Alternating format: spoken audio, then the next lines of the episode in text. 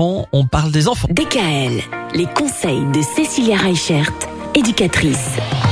Alors Cécilia, on a passé toute la semaine dernière à parler de la tétine. Depuis le début de cette semaine, on s'intéresse au pouce. Est-ce que pour les enfants, il y en a un qui est finalement mieux, plus adapté que l'autre? Alors on va vraiment faire un deal. Ah. C'est-à-dire, d'un côté, on va avoir Monsieur Pouce, de l'autre, on va avoir Madame Tétine.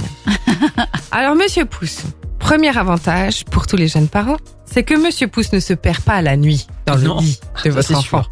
Donc, c'est vrai que ça a cette solution de facilité. Le pouce, du coup, est plus pratique. L'enfant s'apaise tout seul. Il n'a pas besoin qu'on retrouve la tétine qui est perdue dans notre boîte à tétine au fond d'un sac, n'est-ce pas? Ou qui est perdue euh, à la crèche ou chez la mamie ou chez la nounou. Il faut savoir aussi que le pouce, il interfère aussi moins dans le langage parce que pour parler, ben, il y a beaucoup d'enfants qui parlent avec la tétine dans la bouche. Tandis qu'avec le pouce, on verra pas beaucoup d'enfants qui parlent avec un pouce dans la bouche comme ça. Donc ça, je dirais que c'est plutôt les avantages du pouce.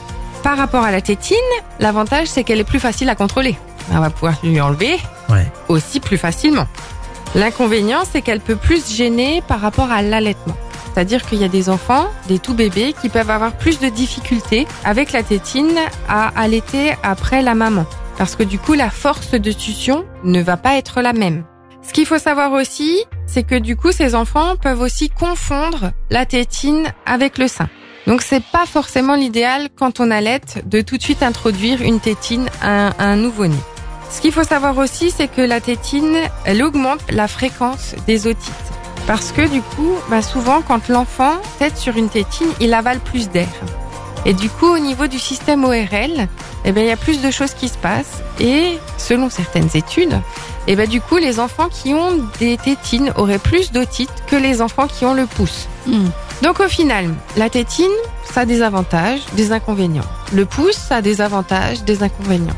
Le choix, c'est votre enfant qui doit le faire. Ah bah voilà. Et est-ce qu'il y a des bébés finalement qui ne vont jamais avoir ni envie de l'un ni envie de l'autre? Oui, c'est possible. Il y a des enfants qui n'ont ni pouce ni tétine. Et ça leur va très bien. Ils complètent leurs besoins de succion autrement. Comme quoi, il faut tout pour faire un monde.